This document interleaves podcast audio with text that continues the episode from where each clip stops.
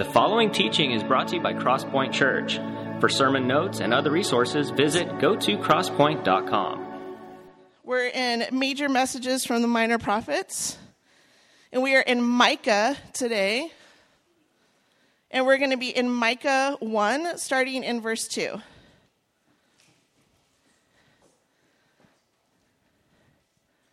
Attention! Let all the people of the world listen. Let the earth and everything in it hear. The sovereign Lord is making accusations against you. The Lord speaks from his holy temple. Look, the Lord is coming. He leaves his throne in heaven and tramples the heights of the earth. The mountains melt beneath his feet and flow into the valleys like wax in a fire, like water pouring down a hill. And why is this happening? Because of the rebellion of Israel? Yes, the sins of the whole nation. Who is to blame for Israel's rebellion? Samaria, its capital city. Where is the center of idolatry in Judah? In Jerusalem, its capital.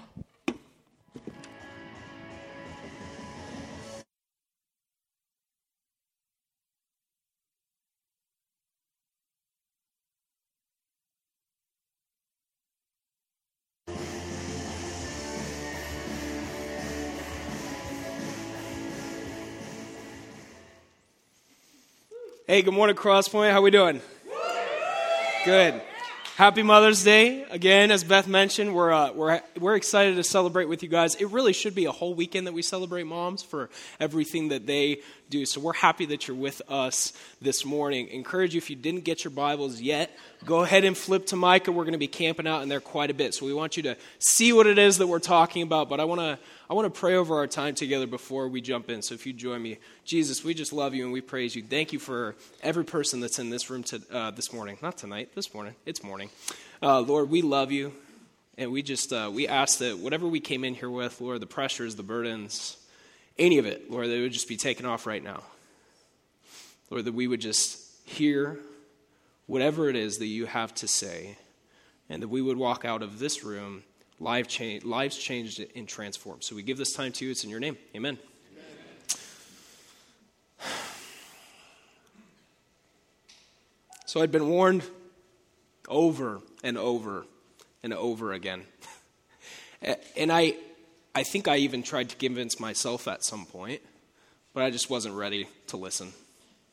I wasn't willing to give that up. Give it up. And we walk into court that day. And I'm standing before the judge, trembling in terror, because all the accusations were true. And I'd been caught red-handed. And there was no denying it anymore. And I was ready to face whatever consequences were going to come my way that day. And of course, the story that I'm sharing is fourteen years ago now, that I got caught riding my skateboard without a helmet on the way to school. Motor officer Jay Frabosi out of Murrieta P D gave me a ticket right outside of Murrieta Mesa High School. He was ruthless. My mom got a ticket from him once too, so he, he liked giving tickets. But this seemingly insignificant thing that I thought wasn't that big of a deal turned out to be a problem that was a lot deeper than I had originally realized. And I needed a good judge to talk to me about that. We're about to jump into a story this morning that's surprisingly similar to that. And as we encourage our students often, before we jump into any uh, story in the Bible, we should always take some time to kind of understand, okay, where are we at? What's going on?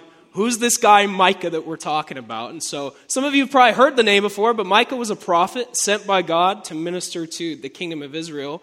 Uh, his name actually means who is like God. And I want you to remember that, because we're going to come back to that. Who is like God? Uh, it says here in chapter one that Micah was ministering during the reigns of Jotham, Ahaz, and Hezekiah, these kings in Judah. Uh, you can actually read about some of this in the book of Second Kings. You can check that out if you're interested. Uh, but to kind of give you a brief overview of what's going on right now in this time in history, this is around seven fifty B C before, or sorry, when Micah starts prophesying to the people. And what's going on right now is that the kingdom of, or the nation of Israel is divided at this point, right? So you have the northern kingdom of Israel and its capital, Samaria, and the southern kingdom of Judah and its capital, Jerusalem, right? And so Micah is sent to minister to both of these kingdoms, actually. And this is around one hundred years before Babylon would actually conquer Judah in the exile of the Israelites. And so that's what's going on right now. Uh, and you're probably familiar with Micah a little bit. You've probably heard it before, even if you haven't read it. There's a famous verse in there that talks about Jesus actually coming one day, this coming Messiah. It's Micah five two. So that might ring a bell if you check that out today. But what's happening is that things are things are not going well right now for the nation of Israel. Their rebellion against God is great. And not just Micah, but prophet after prophet after prophet is sent to warn them over and over and over again, turn back to God, right? And they don't want to listen. And so what God has done is he's sent Micah to subpoena the people, and God actually puts them on trial for the rebellion. And this is kind of the theme of Micah, and we'll unpack that a little bit, but the people are on trial for their rebellion against him. And so here's the game plan today. Here's what I'd like to do with you. Here's what we're gonna, here's how we're going to break things down. I want to talk to you about the problem, the practice, and then the promise. Okay, so the problem of sin and rebellion, the problem of these people's sins, our sin, right? And then the practice, the practice that God actually desires from his people, and then the amazing promise that's given to us at the end of this trial, okay? And so we're going to take a look first at this problem, the problem of sin. And so I, I love uh, fill in the blanks, so you guys will have note sheets there where you can fill in some stuff. I'm going to give you the first one right now. Here's the problem. It's your, my, and our sin. Your, my, and our sin. It's what Beth just read for us in chapter one, verse five. It says, why is this happening? Why is God accusing his people? Why are these things about to happen? Because of the rebellion of Israel. Not because of their rebellion or that nation's rebellion or these people over here. No, their rebellion, our rebellion, our sin, your sin, my sin. It's our rebellion that has put us on trial against God. And and that's kind of chapter one in a nutshell. And as we go to chapter two and chapter three, Micah actually starts to list out all the accusations that God has against his people. And I want to share a few of these with you guys. And I want you to look carefully as we check some of these out, because they're interesting. Starting in Micah chapter two, verse two. It says, when you want a piece of land, you find a way to seize it. When you want someone's house, you take it by fraud and violence. You cheat a man of his property, stealing his family's inheritance. And then skipping over to chapter three, verse one, uh, another kind of accusation here. Listen, you leaders of Israel, you're supposed to know right from wrong, but you are the very ones who hate good and love evil. You skin my people alive and tear the flesh from their bones. Yes, you eat my people's flesh, strip off their skin, and break their bones. You chop them up like meat for the cooking pot. And as graphic as that kind of sounds right there, the idea that uh, that Micah's painting for us, it's this metaphor for what I'm kind of dubbing cannibalistic leadership. It's, it's this full-on assault against the people, fully taking advantage of them, just absolute oppression. What can we get out of these people for our own interests? It's this idea of cannibalistic leadership. And I don't know, when you think about sin and rebellion against God, if uh, if some of these things are what come to mind immediately, like fraud, cheating, stealing, like taking advantage of people, like these are the things that God wants to accuse his people of, not murder, not sexual immorality, or all these other big sins that I feel like we think of often when we think of sin, right? It's actually this sin that looks like it could be pretty easy to mitigate, pretty easy to deflect from, like, oh, come on. That's not that big of a deal. And it's actually how the people respond in chapter two, verse six, as Micah begins to prophesy against them. They say, don't say such things, the people respond. Don't prophesy like that. Such disasters will never come our way. And these people are absolutely blind in the middle of the sin that is separating them from God. And they don't even recognize it. And as we read about these people doing this, is this not something that you and I tend to do here in twenty twenty-three in this room? Like, like our sin, when we think of the, the behaviors and, and things that we do, that we can be a little blind to sometimes. Our team talked a lot about this. Like, what are some of those things that you just miss, right? We thought about like the little white lies that just kind of become normal parts of your speech. And you're just lying every chance that you get for no, that you can for no reason at all, right? There's not even a, a reason to lie, but it just becomes the norm. Um, we we talked about greed. Uh, and Pastor Rob reminded us of some lyrics from Bono from the band U two. Uh, and Pastor Steve loves U two if you didn't know that, so he likes this. But the line goes, "Don't believe in riches, but you should see where I live." And it's true. We wrestle with greed. Think about anger. Like the anger that doesn't really explode out on people around you, but it comes out when you're behind the steering wheel. That's for sure. Or maybe it's the anger that doesn't even manifest verbally at all. It's actually growing roots of bitterness inside your heart. And rather than it coming out verbally, it's just damaging and destroying relationships around you and impacting the people that are closest to you. For me, it's it's envy, personally. It's something that I was blind to for a number of years. I didn't recognize that I was wrestling with it, right? I'd look at what other people had and the, their gifts and their strengths and say, well, why can't I be more like that? Why can't I be more organized? Why can't I be like this? Why, why did you make me this way, God? And instead of recognizing that he created me unique and specific for his purposes, breaking the heart of God and, and looking at what everybody else had, this seemingly small thing that's like, oh, that's not that big of a deal. No, but it really is. They really are when you actually think about it. When we read the Bible and we say, ah, uh, maybe God didn't actually mean that, right? Well, let's look at this translation here, and, and maybe that's not what he was talking about. Or maybe it was, that was just for those people. That was th- for those people in Corinth, not for us. We're exempt from that, right? That's, that doesn't apply to us. We also do this when we read scripture where we compare our sin with theirs and we say, oh, I'd never do that. Can you imagine? Meanwhile, just absolutely blinded by the sin that you and I walk in every day. And we compare it to these people. And a side note on that, this comparison, um, jumping forward a bit in the story of scripture, you know who tended to get into the most trouble with Jesus? The religious leaders, the Pharisees. Jesus devotes chapters upon chapters criticizing them. These people who thought they had it all together, that they were really good, and just absolutely destroying the people around them for their sin, not recognizing the things that they were wrestling with that were breaking the heart of God as well. And then we have these little catchphrases, right? Like, uh, what is it? God hates sin, but not sinners, right? Making it really easy to disassociate from our sin. Well, God hates my sin, right? And I can just detach from that and say, well, that's just my sin. That's not me. And I, I negating all responsibility for our actions and for our behavior, right? And this is the problem, church, the problem of sin and how it breaks the heart of God when we're blinded by these things. And then with that, when we talk about this problem, we also have to look at God's response to it because it's here in the book.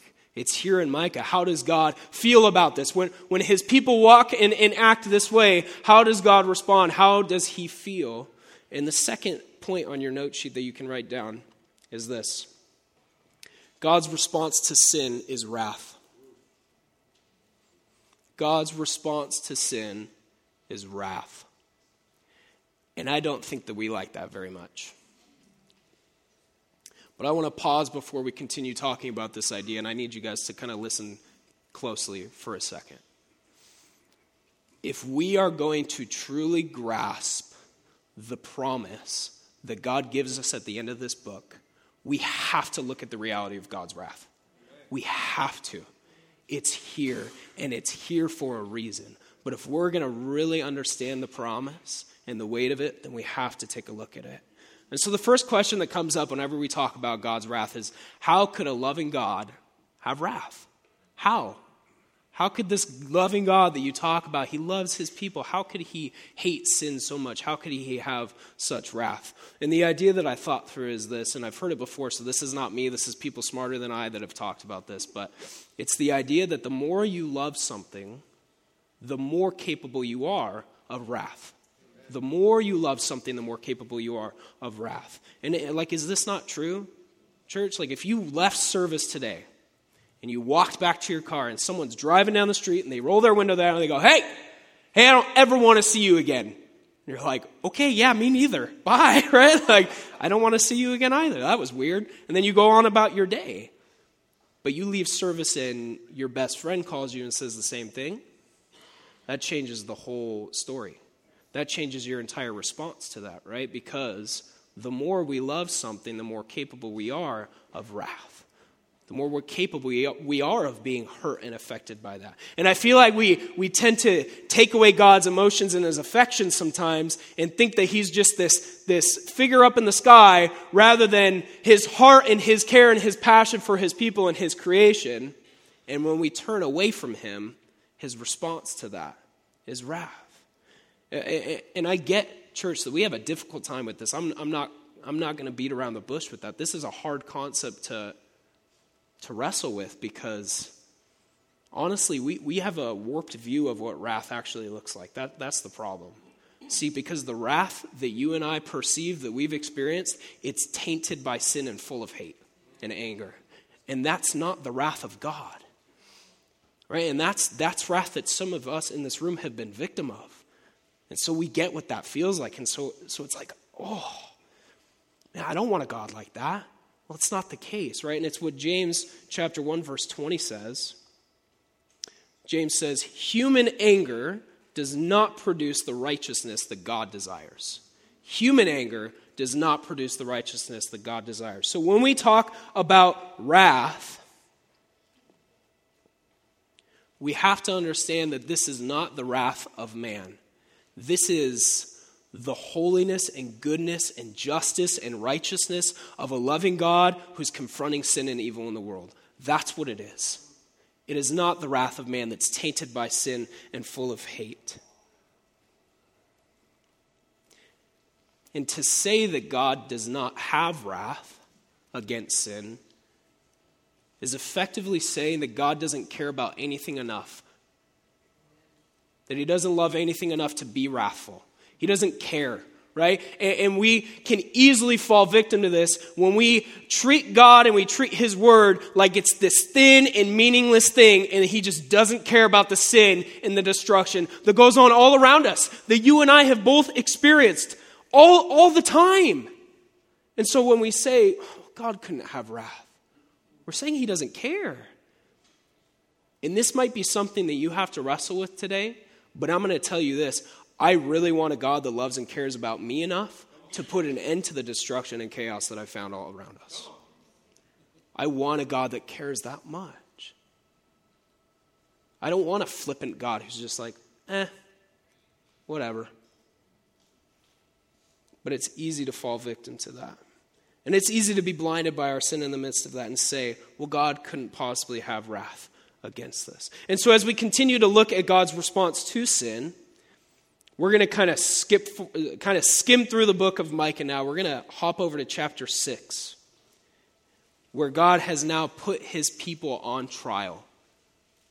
Micah has prophesied about God's judgment and the wrath because of their rebellion against him. And then in chapter six, starting in verse one, the people are on trial now. Listen to the what, listen to what the Lord is saying. Stand up and state your case against me. Let the mountains and hills be called to witness your complaints. And now, mountains, listen to the Lord's complaint. I just want to pause for a second. I love how God kind of gives an opportunity for the people to present a case against him, and then it just moves on because there is no case that we can present against him. That's just really funny. I like that.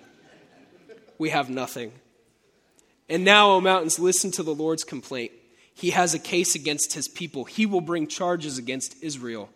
And then I love this. Don't miss this. Verse three. This is God speaking now.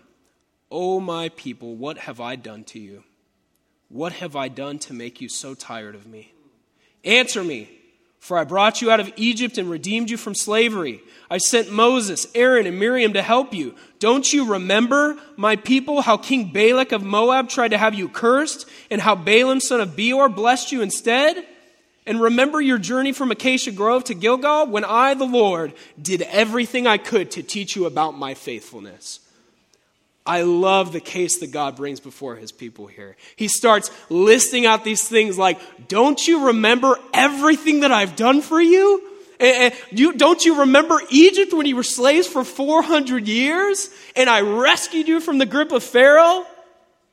And then this story of, and maybe you've heard this, but this is out of the book of Numbers, where Balak hires this guy Balaam to curse the people, right? And as Balaam goes to try and do this, God literally fills his mouth with blessings instead of curses. And Balak's like, what are you doing? I I, I hired you to curse him. He's like, I can't even, I just, I, God's like using the words out of my mouth. I can't even curse him if I tried, right? And just, you see God's faithfulness over and over and over again.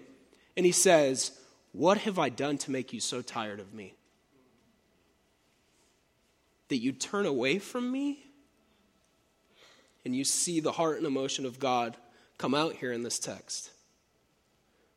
I did everything I could to teach you about my faithfulness. After getting that ticket fourteen years ago, we went to court. Um, someone asked me last night if I remembered the judge's name. I don't, so sorry. But it, it was in it was here in Temecula. And we're standing there, and Uh, everything was true, right? There was no more denying what I was doing, right? I'd been caught red-handed doing this stupid thing, warned over and over again. And as I'm standing there, realizing that all this is true, and I'm and I am guilty of, of all charges, right? It sounds really intense. It's just a helmet, right? But racking my brain in that moment, trying to say, okay, what do I need to do next? Right, what am I going to do? How am I going to appease my parents? How am I going to fix this? And I love what the judge said, and I'll never forget, because it stopped me in my tracks there as I was racking my brain. He said, listen to your parents. They love you. They want to protect you, and they have your best interest in mind. Oh, that's so true. We tell our students sometimes, I say, when your parents tell you not to run into the middle of the street, why are they doing that? And they always say, because they want to protect me, right? And I say, you really think they gave you that rule just to throw another rule in your life and be like, ha ha, there you go, you got to follow that, right? Like, no, it's for a reason that, that, that, that they give us these warnings. They want to protect us. They love us. They want what's best for us. And I think that this is really the heart of God coming out here, and we're gonna we're gonna talk about this next. So, shifting from the problem, again, thank you for bearing with me. I, I know that that's a lot to take in, this problem of sin and the wrath of God, right? And so the people are on trial now. We're gonna shift over to the practice, the practices that God truly desires, right? So if if God hates sin, if we take that seriously, that God hates sin and that sin has created a multitude of problems, which I think we can all agree with that it has, then what is it then that God actually desires from us? You see, when we're confronted with the reality of our sin, I think we're, we're prone to respond like the Israelites do here in chapter six. So God lays out this case against them. What have I done? Don't you remember? And then in verse six, this is the people's response. What can we bring to the Lord? Should we bring him burnt offerings? Should we bow before God Most High with offerings of yearly calves? Should we offer him thousands of rams and ten thousand rivers of olive oil? Should we sacrifice, sacrifice our firstborn children to pay for our sins? They're effectively trying to say, what, what do we do? What, let's, make, let's fix this. What, what, what can we do? And before we read this next verse, I want to help us see that this is something that I feel like we tend to do often as well. Maybe not the same language that they use, but we think that as long as I just stop this, this behavior right here, as long as I just stop, then God will be happy with me. As long as I just change my behavior, he'll be happy, right? If if I just wake up a few days early this week and I read my Bible and I pray really well, and I just have a really good prayer, that God's going to be happy with me. It's going to fix this, right? Or maybe if I attend church for the next six weeks and don't miss a Sunday, or I just go to youth group on a Tuesday night, everything's going to get better. Or even better, right? If I go to that service and I just feel bad enough about what I've done and I cry during worship. Or if I lift my hands during worship, right? God's going to be happy with me. He'll be pleased. And that's going to fix this. And I feel like we try to find a quick fix for our sin and rebellion against God. And I'm going to tell you this. God desires for our lives and our hearts to be transformed, not just our behavior modified. Amen. God desires for your heart and your life to be changed and transformed. There is no quick fix here. And I'm going to show that to you. What's that? The last part? God desires your lives and your hearts to be transformed, not just your behavior modified. I'm glad I remembered that off the top of my head. That was good. And so they rack their brains. They try and find this quick fix. And then this is how Micah responds. Verse eight. Know, O people, the Lord has told you what is good. And this is what he requires of you. To do what is right, to love mercy, and to walk humbly with your God. Some other translations say that first part. Instead of doing what is right, it says, do justly. Do justly, love mercy, and walk humbly with your God. And that's the next point on your note sheet. You can write that down. The practices that God desires from us. Do justly, love mercy, and walk humbly with your God. I'm going to break these three things down because they're incredibly important. Okay? So do justly, right? I said I like that terminology better, right? Because when I think of what is right, I think, okay, that's just following the rules. That's doing what's right. But see, when I think about just, justice, I think that requires a lot more to change in my heart when I think about how I interact with people, how I talk to people, how I treat them. So doing justly is not a quick fix. That requires something to change in here first. All right? And so what this means, Crosspoint, is that We're not going to be, we're not going to turn into those church Karen memes that you see online, right? Where just left worship service, going to lunch, but I'm going to treat the waitress like garbage because she put tomatoes on my sandwich, even though I specifically asked her not to put tomatoes on my sandwich, right? And we see this. Like, dude, you just left a worship service and this is how you're treating people? That means do justly. We're going to do right by people. And then love mercy. We love mercy because God is merciful. Jesus talks about this in Matthew chapter five. This is the Sermon on the Mount. It's his first public sermon, right? I always say, people's first words, their last words, super important. So this is the first public sermon. It's one of the first few things that Jesus says in verse seven. God blesses those who are merciful, for they will be shown mercy. You want mercy from God? Show it. If you want mercy, show it to others. Going back to the Pharisees that we talked about a few minutes ago. Remember, they tended to get into the most trouble with Jesus. Why? Because they lacked this quite significantly. They did not show mercy very well. And what this means for us is that we have to recognize that we are just as broken and in need of Jesus as everybody else around us. And when you recognize that, you will show mercy to other people. But see, when we act like the Pharisees sometimes and we think we've got it all together and everybody else around us is broken and they really need Jesus, but I don't, we miss it. I said that Jesus devoted like chapters on chapters of talking about the Pharisees and the way that they treated people. Matthew twenty-three is great. You should check that out sometime. But I want to share a few verses from you of Matthew chapter nine real quick. Verses eleven through thirteen, this is Matthew chapter nine. Uh, the story here is this is, Jesus has kind of called Matthew, who's the tax collector. Not really good people back then, right? They just wanted your money. They were going to do everything they could to take it, right? So people didn't want to associate with tax collectors. They were awful. Uh, Matthew invites Jesus to dinner. And it says that he went with Matthew and other disreputable sinners. In verse eleven, it says this. But when the Pharisees saw this, they asked his disciples, why does your teacher eat with such scum? That verse rocks me every time I read that. Why does your teacher eat with such scum? When Jesus heard this, he said, "Healthy people don't need a doctor. Sick people do."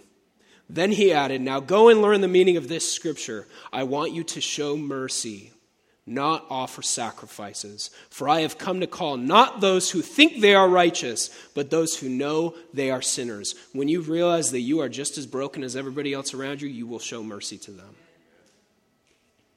We love mercy because God has been merciful to us. And this is who we are here at Crosspoint. We're all kinds of people discovering and following Jesus. You've probably heard that so many times now. You're like, I get it. Yes, all kinds of people. But it's true, church. We are all kinds of people discovering and following Jesus. That means people that look like you and dress like you and everybody else that doesn't. You're like, I would never wear that, right? Or I would never do what they've done. That means all of us. And then walk humbly with your God. Walk humbly with your God. I don't know if you've thought about this, but all sin, whether we recognize it or, or not, comes from a lack of trust in God. All sin, whether we recognize it or not, comes from our lack of trust in God. Trusting not in who he is, in his design, in his desires, and say, God, I'm going this way instead. No, thank you. I'm a better God than you are. Right? And that's kind of how we treat ourselves. I know better. I'm a better God. When what? We have a measly seventy, eighty, ninety years here if we're lucky. And we want to challenge the God who created the universe on what he says is best for us. I th- he's been around since the beginning of time, church. I think he knows what he's doing. Amen. And I think it's time that we should walk closely and humbly with him. I love the way that, uh, actually, wait, before I say that, we, we talk about humility sometimes. We say humility is not thinking less of yourself, right? It's just thinking about yourself less. And I think that that's a good catchphrase, but I think something that's uh, even more important is what Charles, Charles Spurgeon says. He says, when you have found out what you really are, you will be humble, for you are nothing to boast of. To be humble will make you safe. He says, not just thinking about yourself less, which is good, but when you actually recognize who you are in comparison to who God is, that changes the whole game, church. When I realize that I'm not God and he is, that's it. We took our students to winter camp in January, and our speaker was fantastic, and I'll never forget what he said. He he was concentrating on this idea. He said, "Walk, stay in God's shadow. Stay within his shadow." And I loved that image. Like staying so close to God. Like I'm just, I'm walking with him and I'm staying in his shadow, right? And when I step out of the shadow, that's when things go wrong, right? I, I'm going to go this way, God. I know you're still going that way, but I'm going to go over here, right? No, it's, I'm going to stay in your shadow because I know that I'm. It's going to keep me safe. I know that you love me. I know that you want to protect me. And just like that judge told me, I know that you have my best interest in mind. Do you trust that, church? Do you really trust that God has your best interest in mind? That when he says, do this, don't do this, stay over here, stay away from there, that's for your best interest.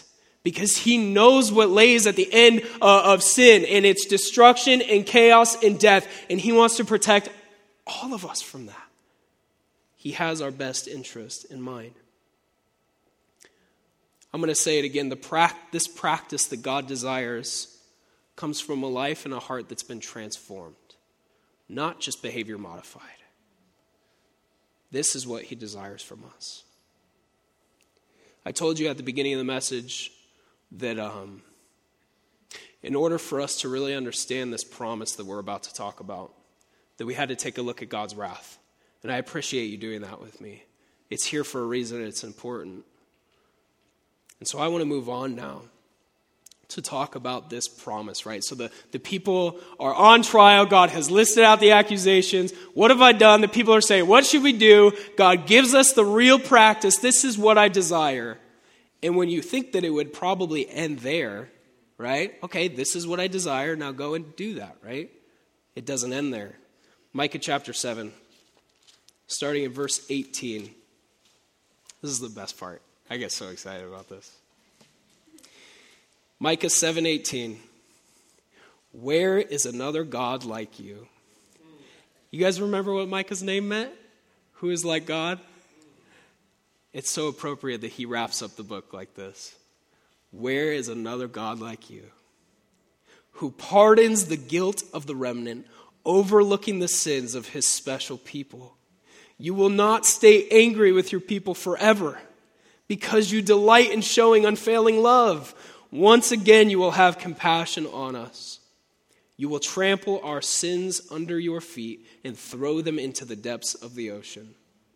You will show us your faithfulness and unfailing love as you promised to our ancestors Abraham and Jacob long ago. And I just want you to imagine this scenario playing out in a courtroom, right?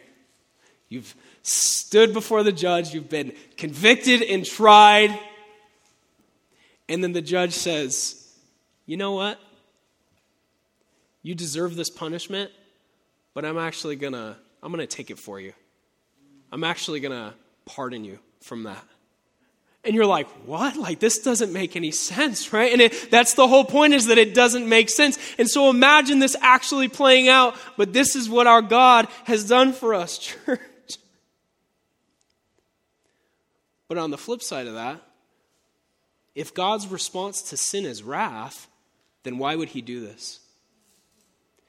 If God is this serious about sin, if he hates our rebellion that much, then why would he pardon us from the guilt? Why would he do it? That doesn't line up. That doesn't make sense. And I love answering questions that you guys are asking, so let's do that. Ephesians chapter two. I'm going to read this for you guys. This is fantastic. And remember who's writing this. This is Paul, mind you, who's writing this.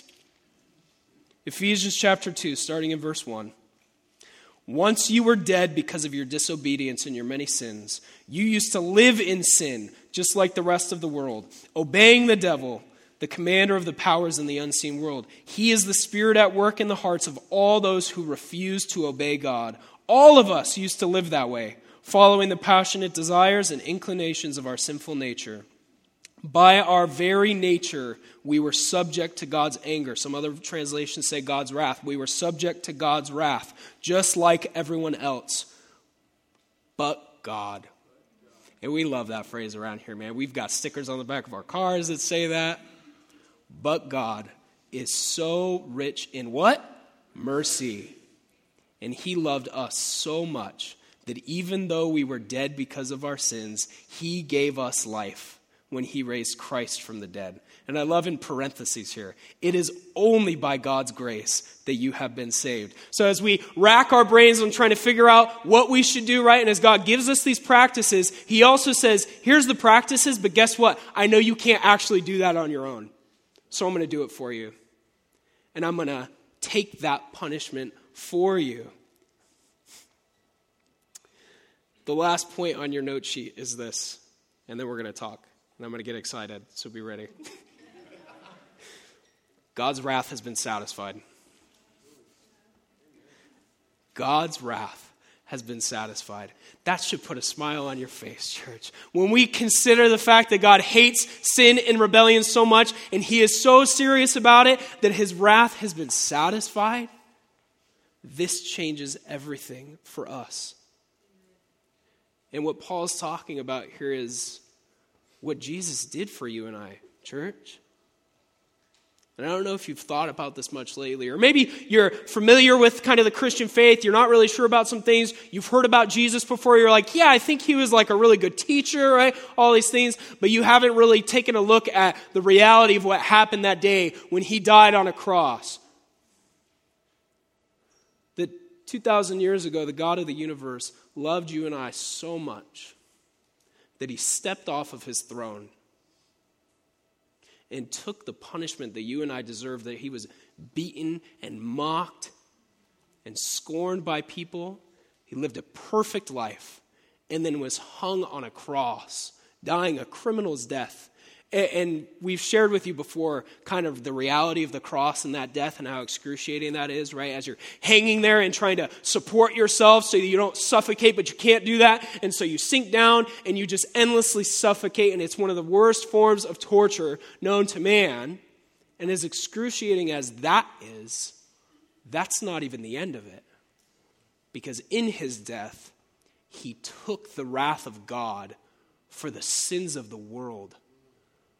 That means your sin and my sin from yesterday, today, and tomorrow, five minutes after you leave here, so that you and I would never have to.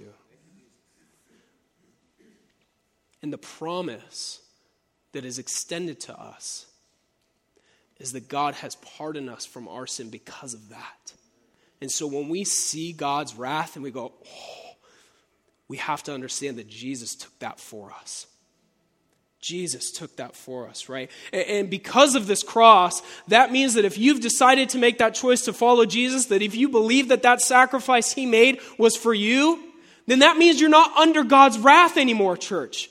That means that you're under the banner of his mercy. That means that the pardon has been exp- uh, uh, extended to you, and it's yours for the taking. It's yours for the taking. We... Uh, We sing a song here sometimes. It, actually, no, I don't think we've sung it here, but there's a really great song. And one of the first lines, I listen to it a lot, that's why. It says, it wasn't for nothing that you shed your blood. It wasn't for nothing that you shed your blood. Church, God's mercy has been extended to you. It's time you start acting like it. Amen. You're not under his wrath anymore. Our worship team's going to come up. And as we uh, get ready here to sing some songs to Jesus for this sacrifice that he made for us, for this pardon that's been extended, I wanted you guys to know that my, my heart has been heavy the last few days as I've prepared for this. As I thought a lot about the fact that there's many of us in this room that come here week in and week out that have made this decision to follow Jesus, but we're still living like we're under God's wrath. Like God's just perpetually mad at you when you make mistakes. When you beat yourself into the ground and cycle through shame and it just destroys you, and you think that God's looking at you like that, and he's saying, I'm not looking at you like that. When he sees Jesus in front of you, your sin is no longer gone, as Micah said, that it's thrown to the depths of the ocean. What Psalm says, that God has wiped our sins as far from us as the east is from the west, that you are not under God's wrath. And that it's time we start acting like it, church. You're under the banner of mercy. Do you believe that? Are you walking in that freedom that he's extended to you? Like your sin is too great? Remember Ephesians, Paul, who we just read? You guys know Paul, right? You remember Paul. He called himself the chief of all sinners. Remember that? So if Paul, you know, the guy that was imprisoning and murdering Christians and persecuting them, if he can write this, if that pardon is extended to him, then it's available to you, Crosspoint. Like it's right here on the table in front of you, and God's just saying it's yours. I took the punishment for you so that you wouldn't have to. We're going to sing some songs now to Jesus and about Jesus for this sacrifice. We want to invite you during this time to the four corners of the room. There's going to be spots of communion. You can take this piece of bread that signifies the body of Jesus that was bruised and beaten and broken for you and me, right? And then we take this cup of juice that represents his blood that was spilt on that cross, that solidifies the covenant that he made between you and me. He says, he will never change his mind about you. Ever. Praise God. Who is like God? Where is another God like you that would do all this for us? Let's pray. Jesus, thank you so much for who you are. Lord, we love you and we praise you, and we have nothing nothing that we can offer you, Lord, that you made everything available to us because of the sacrifice that you made, Jesus. And so we praise you for that in this moment. I ask that we would just, that we would really see that, Lord, that we would hold on to this promise that you've given us.